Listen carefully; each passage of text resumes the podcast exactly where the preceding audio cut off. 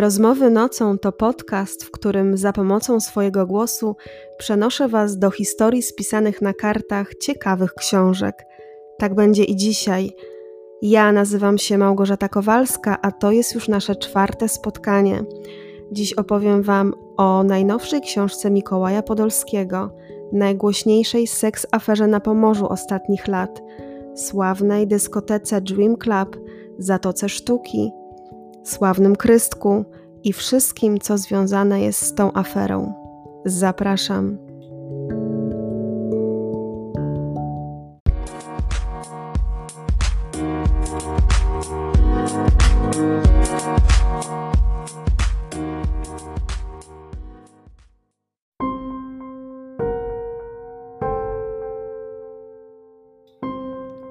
To nie będzie łatwy odcinek.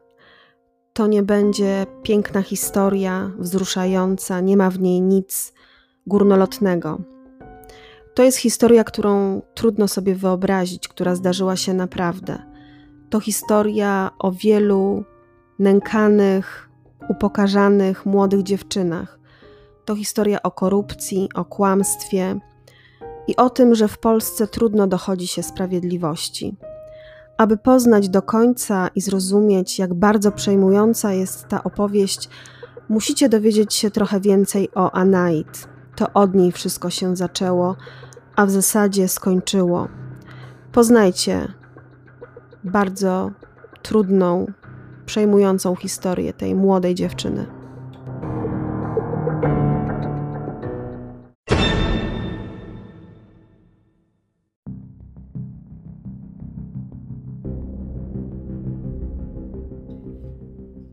Najpierw zadzwoniła pani z policji. Szczupła brunetka zapala papierosa i dopiero wtedy zaczyna opowiadać o najgorszym dniu w swoim życiu. Powiedziała, że znalazła rzeczy mojej córki i że chciałaby mi je oddać. Tablet i komórkę. Byłam w szoku. Pomyślałam, że albo ktoś ją porwał, albo sobie coś zrobiła. Zapytałam, czy sama mogę je odebrać. Pani stwierdziła jednak, że niedługo mi je przywiezie. Gdy się rozłączyła, zaczęłam płakać. Chciałam wierzyć, że to nieprawda. Zadzwoniłam na komendę, ale tam potwierdzili, że ta pani jest od nich. Wtedy już wiedziałam, że stało się coś strasznego.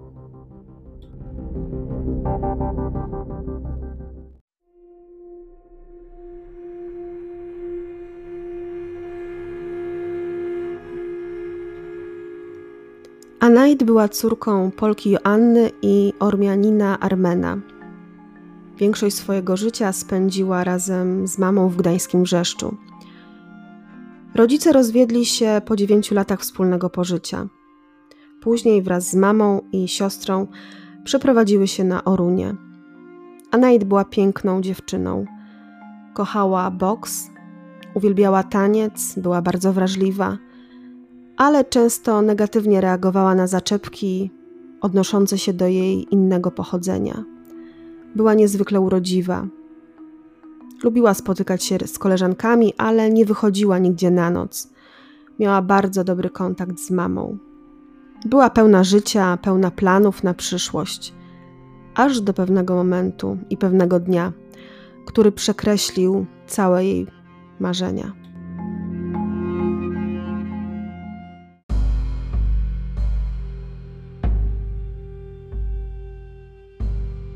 W dniu, w którym Anaid spotyka się z 37-letnim Krystianem W., po raz ostatni dzwoni do niej tata z aresztu. Kocham cię, córeczko, takie słowa wypowiada. Ja też cię kocham, tato, odpowiada dziewczyna. O 14.43 para znajduje się w galerii handlowej Madison w centrum Gdańska. Krystek kupuje dziewczynie leginsy. Kosztują dokładnie 159 zł i 90 groszy. Dziewczyna bierze paragon ze sobą.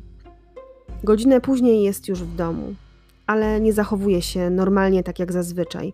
Nie rozmawia z mamą, zamyka się w swoim pokoju, jest podejrzanie cicha. Tego wieczoru robi sobie ostatnie selfie, ale dokładnie się maluje. Widać, że policzek jest jakby lekko zaczerwieniony.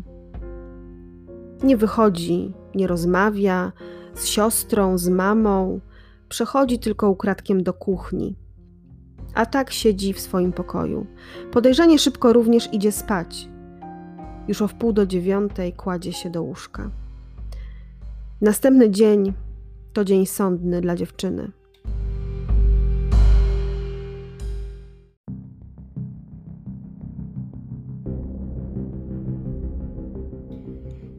Rankiem następnego dnia dziewczyna zachowuje się jeszcze dziwniej. Je tylko kęs kanapki, smutno spogląda na mamę. W jej oczach można dostrzec łzy. Wychodzi o godzinie dziewiątej. Zatrzaskuje za sobą drzwi i udaje się w kierunku torów. Tam spogląda w dal. Płacze. Świadkowie tego zdarzenia mówią, że dziewczyna długo płacze. Chodzi w pobliżu torów, słucha muzyki i tak naprawdę nad czym się zastanawia, ale nikt nie wie nad czym. Końcu podejmuje decyzję. Staje na peronie przy tablicy z rozkładem jazdy. Gdy przejeżdża pośpieszny do Wiednia, skacze na tory. Tak kończy się historia Anaid.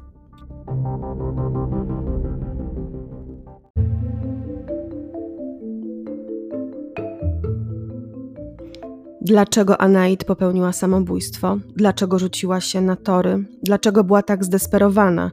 Co stało się kilka dni wcześniej? Mama Anaid nie mogła zrozumieć tego wydarzenia. Szybko podjęła działania i chciała wyjaśnić jak najprędzej, kim był Krystian W.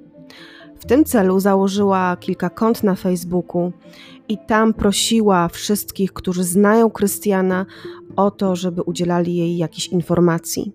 Szybko okazało się, że Krystian W., 37-latek, łysy osiłek z Sopotu, to postać znana w większości sopockich klubów, postać znana z tej mrocznej, ciemnej strony, a głównie znana nastolatkom poniżej 15 roku życia.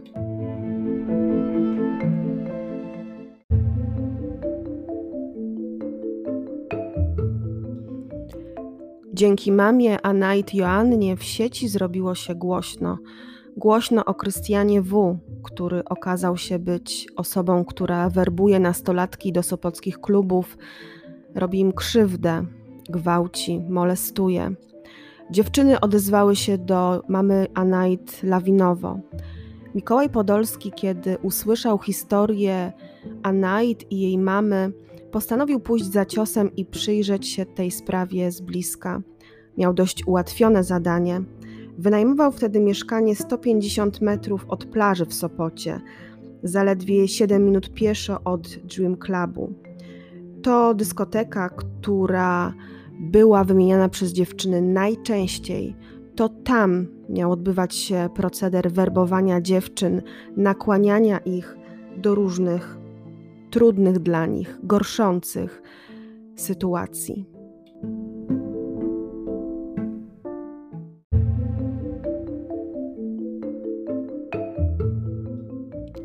Mikołaj Podolski nie spodziewał się, że wyjaśnienie samobójstwa nastolatki zaprowadzi go w miejsca, o których nie miał pojęcia, że spotka się z wieloma osobami, które będą opowiadać o swoim zniszczonym życiu, o swoich zdeptanych marzeniach, że pozna dziewczyny, które nie mogą się podnieść po tych okropnych wydarzeniach, po tych okropnych wspomnieniach. Śledztwo, któremu poświęcił 5 lat życia, dalej w zasadzie jest nierozwiązane. Krystian nie ma konkretnego wyroku. Sprawa toczy się cały czas.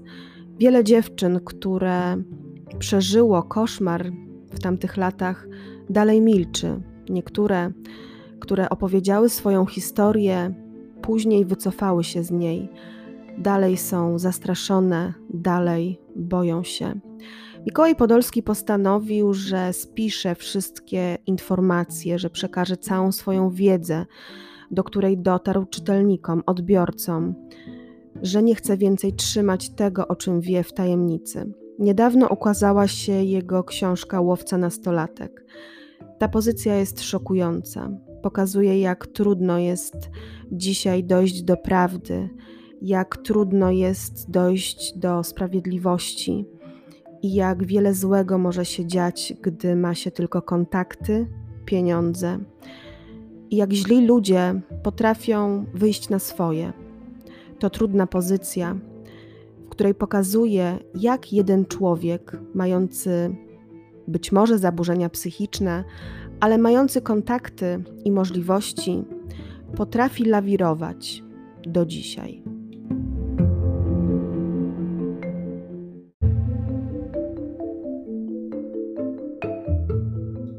Krystian W. miał opracowany proceder, który powtarzał notorycznie. Był to schemat znany i opowiadany przez dziewczyny później podczas zeznań. Na początku imponował im luksusowymi samochodami, pieniędzmi, prezentami, pracą, którą mógł im zaoferować. Wprowadzał do klubu, jako nieletnie mogły tam wejść bez okazywania dokumentu tożsamości. A później pożyczał im pieniądze. Kiedy dziewczyna otrzymywała pieniądze, miała już wobec niego dług. Następne spotkanie nie było już takie oczywiste i miłe. Okazało się, że za ten dług, nawet jeżeli dziewczyna oddała pieniądze, musiała spełnić oczekiwania Krystiana. Te oczekiwania to oczywiście seks w różnym wydaniu.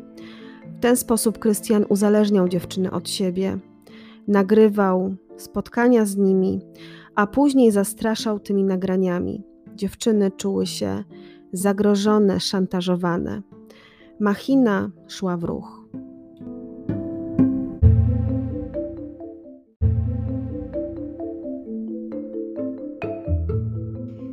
Podczas przeglądania facebookowych wpisów Mikołaj Podolski natrafił na jeden, który zaprowadził go do Kingi, dyskotekowej menadżerki. Dzięki niej dowiadujemy się, jak dokładnie postępował Krystian. Posłuchajcie, oto fragment z książki.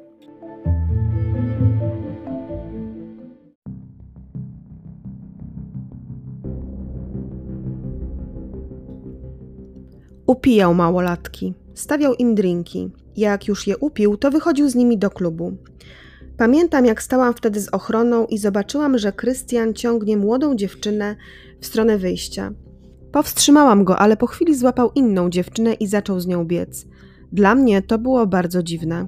Ktoś mi powiedział, że ta dziewczyna miała 14 lat i była pijana. Wtedy zresztą wiele dzieciaków się upiło. Krystian wtedy był na superłowach. Tej samej nocy widziałam go z jeszcze inną dziewczyną, którą pijaną ściągał z ławki. Nie było z nią żadnego kontaktu.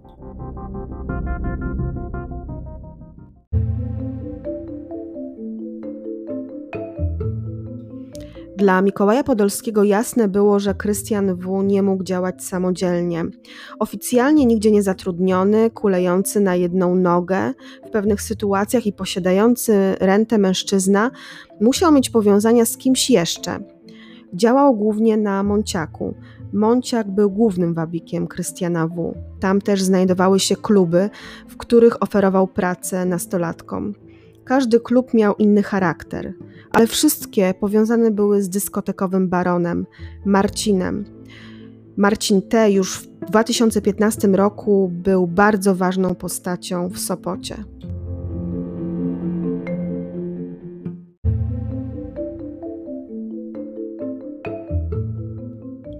Któż nie lubi się bawić, któż nie lubi spędzać czas w lokalach nocnych przy dobrej muzyce i dobrych drinkach.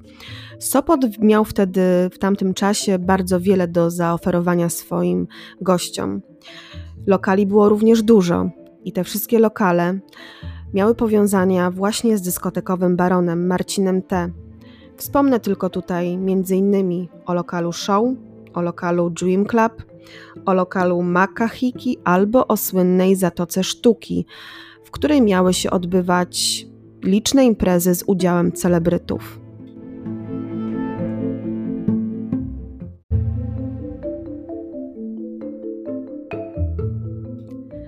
Niektóre z dziewcząt zdecydowały się opowiedzieć swoją historię. Jedną z nich była Edyta. Znajomi wołali na nią Edzia. Była to najmłodsza ze wszystkich dziewcząt, które zostały uznane za pokrzywdzone. Posłuchajcie jej historii.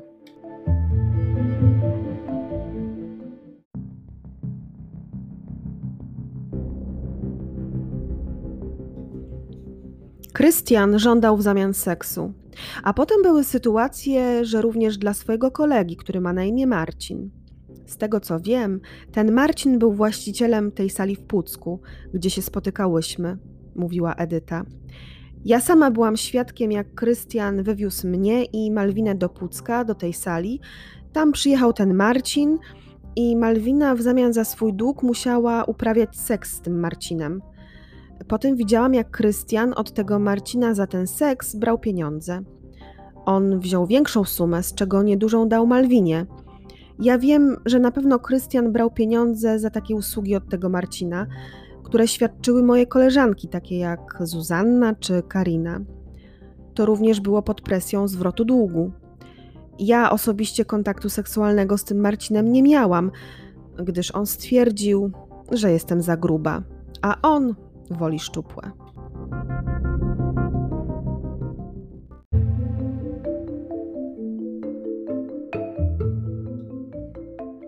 Podobnych historii jest w tej książce bardzo wiele. Dziewczęta ze szczegółami opisują, w jaki sposób zostały przewożone, również do budynku w Pucku, w jaki sposób odbywały się te wszystkie koszmarne sytuacje, jak zostały otumaniane narkotykami, tabletkami gwałtu, jak budziły się z porwanymi rzeczami. To wszystko Mikołaj Podolski spisał na kartach swojej książki. Czasami są to przerażające sceny, które nie mieszczą się normalnemu człowiekowi w głowie. Przecież te dziewczęta miały 14, 15, góra 16 lat. Wszystkie starsze były już zbyt dojrzałe jak dla Krystiana W. i Marcina T. Woleli same małolatki.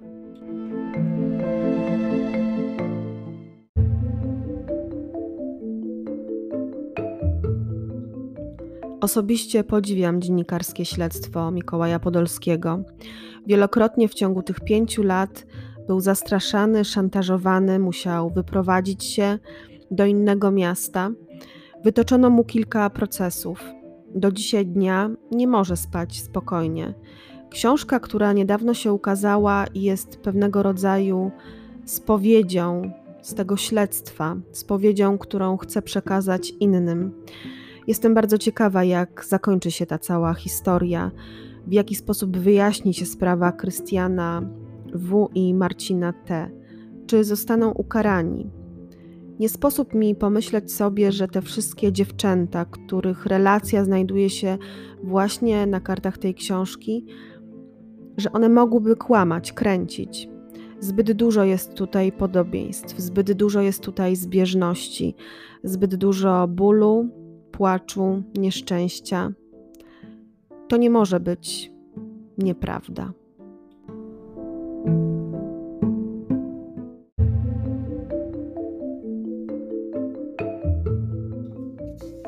Obok śledztwa w sprawie Anait, Krystka oraz innych dziewcząt, Mikołaj Podolski swego czasu zajmował się najsłynniejszym zaginięciem w Polsce, czyli zaginięciem Iwony Wieczorek. Znajdziemy tutaj osobny rozdział poświęcony właśnie tej dziewczynie.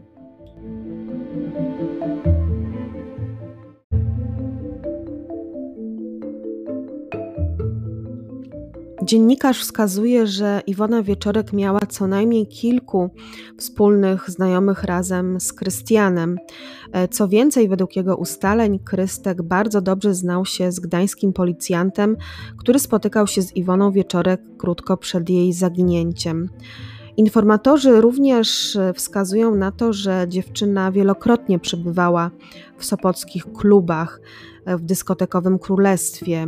Przynajmniej kilkadziesiąt razy widziano ją w latach 2008-2010 właśnie w Dream Clubie.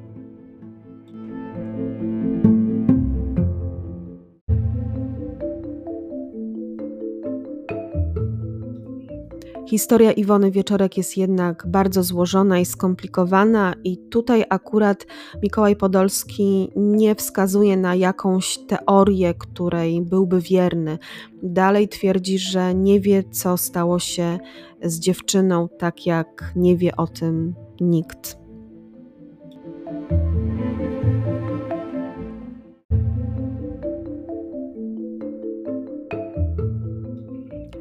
Krystek do dziś dnia nie otrzymał odpowiedniego wyroku. Dalej nie przyznaje się do zarzucanych mu czynów, dalej idzie w zaparte. Uważa, że nigdy nie zmuszał dziewczyn do nierządu. Nie wiadomo, czy sprawa ta kiedykolwiek znajdzie rozwiązanie, czy kiedykolwiek zostanie odkryta tajemnica sopockich klubów Zatoki Sztuki Marcina T.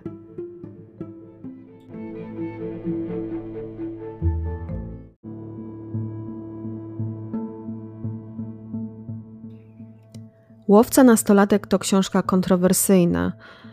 Można powiedzieć, że jest to spowiedź nastolatek, które przeżyły piekło, i również reporterska wyprawa przez mroczne okolice sopockich plaż. Mikołaj Podolski przekazał nam ogrom wiedzy, którą skompletował na przestrzeni pięciu lat. Ten fragment, o którym Wam opowiedziałam, to zaledwie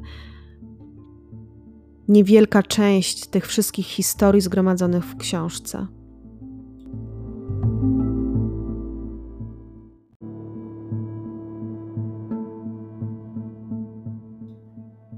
Mama Anait nie wie, czy córka została naprawdę zgwałcona.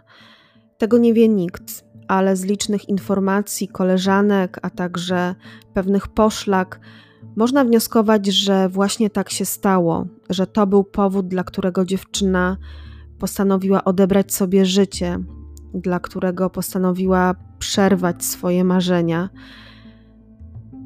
swoje i swojej rodziny. Mama Anait już nigdy nie pozbierała się po tym strasznym wydarzeniu.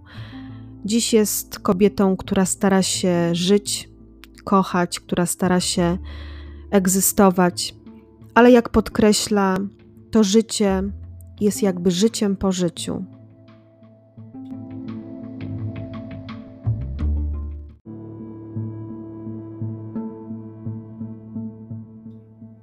Czy zachęcam Was do przeczytania tego reportażu?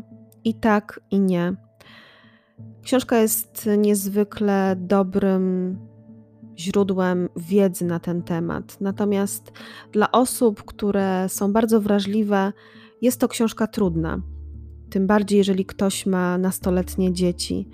Nie wyobrażam sobie bólu nie tylko nastolatek, ale również ich rodziców, ich mam, ojców.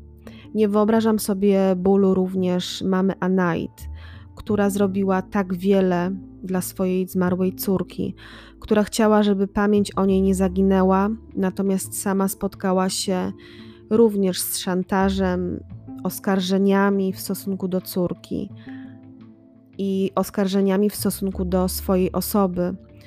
Mówiono jej, że jest złą matką, że nie pilnowała córki, że córka była galerianką, że źle się prowadziła. Te wszystkie informacje są nieprawdą. Anaid była młodą dziewczyną, która w nieodpowiednim czasie poznała nieodpowiednią osobę, która zaufała, która była tylko nastolatką, która nie wiedziała, jak wszystko może się skończyć.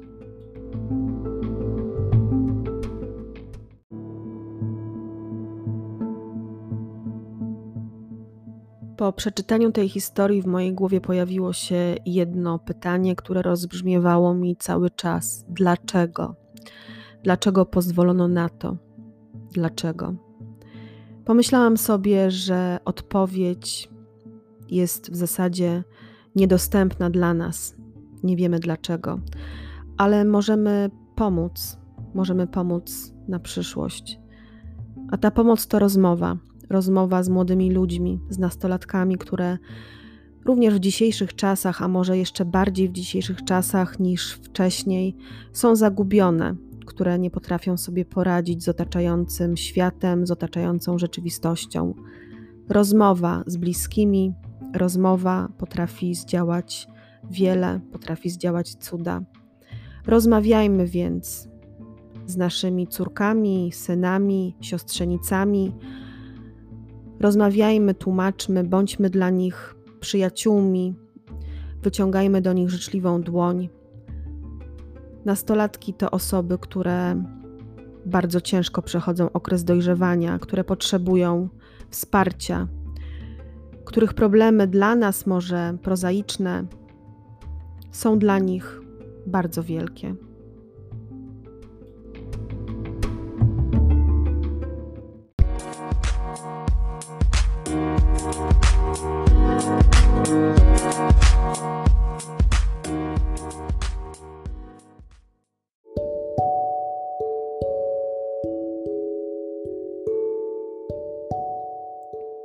Dziękuję Wam bardzo serdecznie za wysłuchanie kolejnego odcinka mojego podcastu Rozmowy nocą.